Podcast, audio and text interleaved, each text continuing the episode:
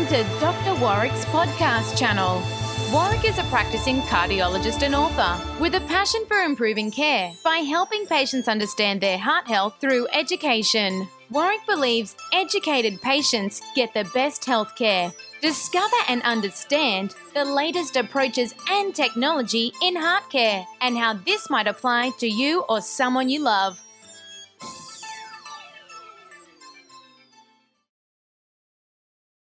Hi, my name's Dr. Warwick Bishop, and I'd like to welcome you to my podcast and videocast station. Today, I have a special guest, Brian, who's recently gone through stenting, and I've asked if he'd be good enough to share his experiences with us today. Hi, Brian, how are you? Hi, Warwick. Feeling pretty good, mate. Thank you.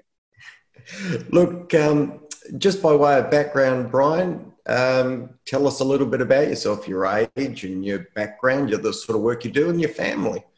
Yeah, look, I'm, I'm 59, just about to turn 60. Um, a father of uh, uh, a 21 year old daughter and a 19, 19 today, so it's his birthday today. He's happy. Um, and look, I've, I was born on Flinders Island. I've um, been a country boy most of my life, or through my youth anyway.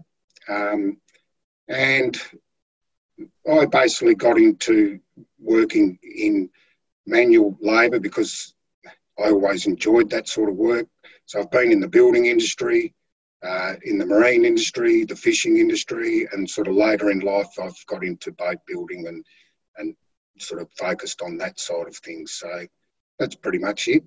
So I sort of understand and um, recognise you've had some areas of interest outside of work, obviously, and you've kept yourself fit. You've you, you're a surfer, but you've also done some other physical stuff to keep fit over the years. What what sort of things do you do to look after yourself in a health uh, perspective, Brian?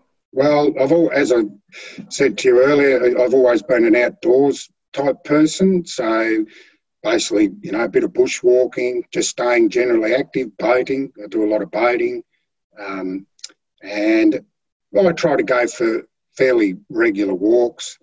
Um, occasionally, I'll get on the rower, um, not as much as I'd like, but um, uh, generally, I suppose surfing's what's kept me fittest. I always made a point of running when I was going for a surf and running home when I left.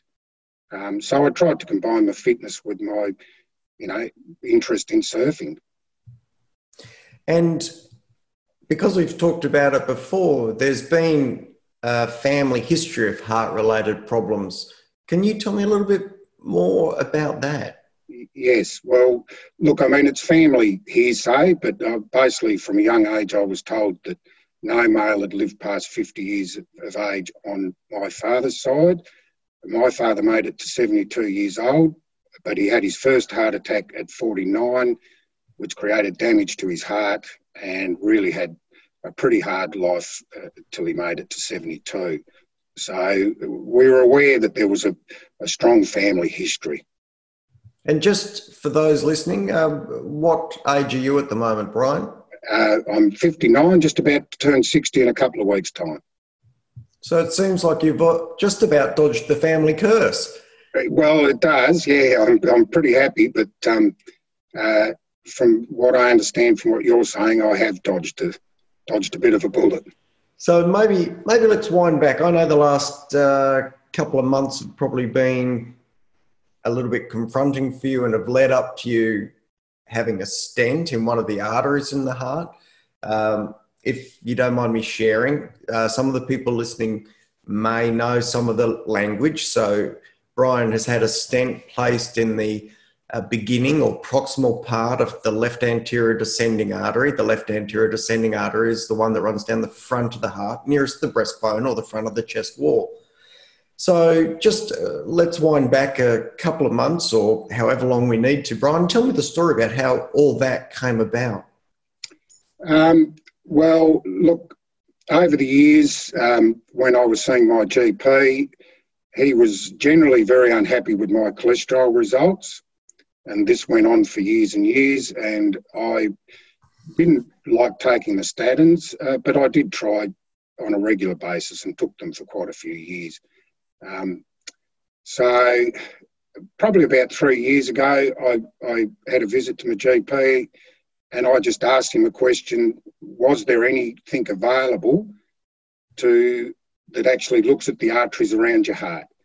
And so he mentioned to me that there was a thing called a, a CT score. It all went over my head. Um, but I thought that sounds interesting. So I put it in my mind that I would get it done.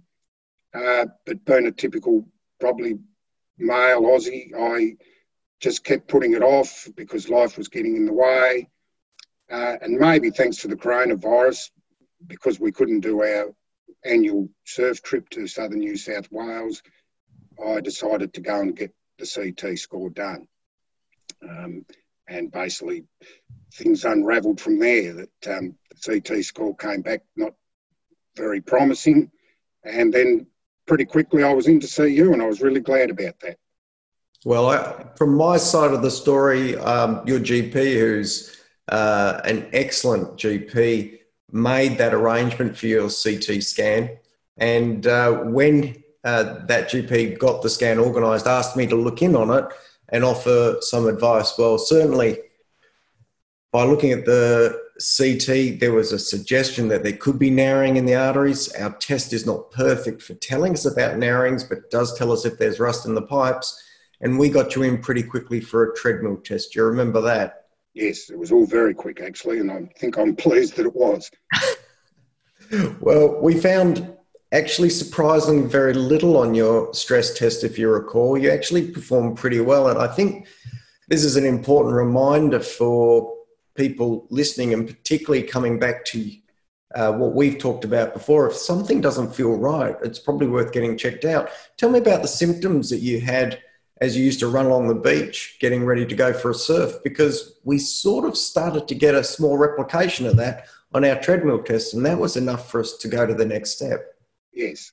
Yeah well as i discussed with you i, I really had no chest pain a tiny little bit of breathlessness but nothing that i thought was out of the ordinary. But my main symptom was when i was running up the beach uh, to go for a surf i could feel my heart getting substantially out of rhythm. Um, and I tended to ignore it because I've had a history of ectopic heartbeats, and I just put it down to that, and that maybe they were worsening. But um, as it turns out, it was it was different to that. So pretty much, it was the the heart being substantially out of rhythm when I was running.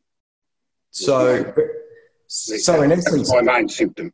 Yeah. So in essence, really not a lot. And from um, my experience of caring for you, when we put you through that treadmill test, you had a good exercise capacity, not a lot of changes on the ECG. Uh, you did have a little bit of shortness of breath, but nothing staggering. And in fact, because you're pretty fit for your age, you're as good as average, actually, perhaps even a little bit better. But what we did see was a suggestion of some minor changes on the ECG, not a lot, some minor changes in recruitment of the heart. But we also saw some of those extra beats that you were describing. And that was a bit of lack of blood flow, potentially lack of blood flow causing some irritability to the heart muscle. I think with that, I said to you, we should get on and have a look at your arteries in more detail. And I think we did that within a week or so. Is that right? Yeah, it was very quick. I don't think it was even a week. It was it was very quick. We got you on some medication. I think we'd already I'd already spoken to the GP and made sure we'd got you on medication immediately to try and make you as safe as possible as soon as possible. We got you in for the invasive coronary angiogram where we literally squirted dye down the arteries. And in fact, it did show a very tight narrowing, somewhere around 95 to 99% down the artery running down the front of the heart. That, uh, that particular location has been referred to as the widowmaker because um, it has been the location of a ruptured plaque that's led to sudden cardiac death quite unexpectedly in blokes at a relatively young age. So, having found that uh, narrowing, we kept you in hospital overnight, and uh, I organised for one of my colleagues who plants implants stents to help out the next day and open that artery. Just tell me how you felt after. Tell me what the angiogram was like for you, and then how you were emotionally that night and the next day. Um, well, look, and I suppose this is a point I'd like to make to anyone listening is I, I found the whole process extremely easy. I was fairly relaxed through the whole thing. Even though they keep you awake, they give you a drug that makes you feel sort of comfortable. Um, and there was no pain involved. Um, and I literally found the whole thing really interesting. And when you told me afterwards I needed a stent, I thought, oh, well, good, we know what we're doing. And I was rapt when you told me we'll be doing it first thing in the morning because I thought, right, let's get it done. And I wasn't going to be waiting around for weeks stressing about may happen. So, yeah, look, I, I really did find it um, quite easy. And, and, and the night in hospital, uh, I I loved it because I was getting full attention, and uh, yeah, it was really quite enjoyable to be honest. Well, I think that's uh, uh, uh that's pleasing to hear from this side because we want to be caregivers who make the journey as smooth as possible. I have to let you know that uh, when I saw the narrowing in the artery, uh, it was really my poker face that said, "Look, Brian, we might just keep you here overnight and see if we can sort things out." rather than throwing my arms in the air and go, wow, that looks a bit scary and you could almost die. I t- try and play that down uh, for everyone's best outcome, but uh, certainly no anxiety um, around that space is useful. So um, yeah, you see yourself through it smoothly. Yeah, I think that was a really good move. I, I look, I cottoned on to it probably halfway through the night. I, I thought, oh, there might be a little bit more going on here than than what you were leading on. But I, I, think it was, as I say, the whole process was really easy and, and great. Look, I certainly, from my perspective, one of the things that I think is really, although you left getting a CT scan maybe three years longer than you should have, yes. one of the things that I think is incredibly valuable from this, um, your story, is that we can sort out these potentially life threatening problems between nine to five Monday to Friday with clear heads, with clear thoughts, uh, without ambulances, without uh, that risk of um, heart attack and dropping dead, because we had the chance to look at your arteries and see what was going on in advance of a problem occurring. And I think that's an extraordinary opportunity and um, your testimony to just how valuable that is. Yes, well, I, I think I mean, to me, I suppose I look back at it and think, you know, it was intuitive for me to go and ask, you know, is because I had no idea to go and ask, is there some way they can look at the arteries around your heart because of this problem of family history and also that my doctor was never happy with my cholesterol levels. And so to me, it's, it's just makes a lot of sense if you can actually look at the arteries right at the heart. Um, why wouldn't you? So, one of the things that's really important to me is if we find individuals who have problems with their arteries to ask the question about other family who could be at risk. So, do you have brothers or sisters who uh, you need to speak with and talk about getting checked out in a proactive way like this, Brian? Yes, look, I've, I've got a, a sister, um, I've got two sisters still alive. Um, and one of them's had a lot of major health issues unrelated to heart disease and is in uh, qu- quite a bad state. Um, and I'll, I won't go into it because we haven't got time. My sister in Adelaide, I did have a talk to her because she sort of reminds me of me a fair bit.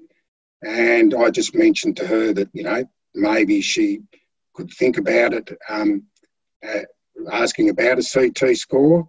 Um, and look, I'm not sure what she's thinking, but the one big difference between her and me is her cholesterol levels have been substantially under control for years. So I think at the moment she feels um, pretty happy about her state. But, you know, from what I've learnt after reading your book, uh, you just don't know. And if you can get a picture, uh, that might tell you something that you're totally unaware of. Yeah, I think there's some truth in that. Look, Brian, apart from coronavirus potentially mucking up your plans so that you could get this scan done, um, uh, do you have any advice for others? So we may not have another corona shutdown that uh, forces people to go and get their heart scanned because they, they couldn't go on holiday. But apart from um, just your particular opportunity to get a heart scan done, what would you say to others who might be listening?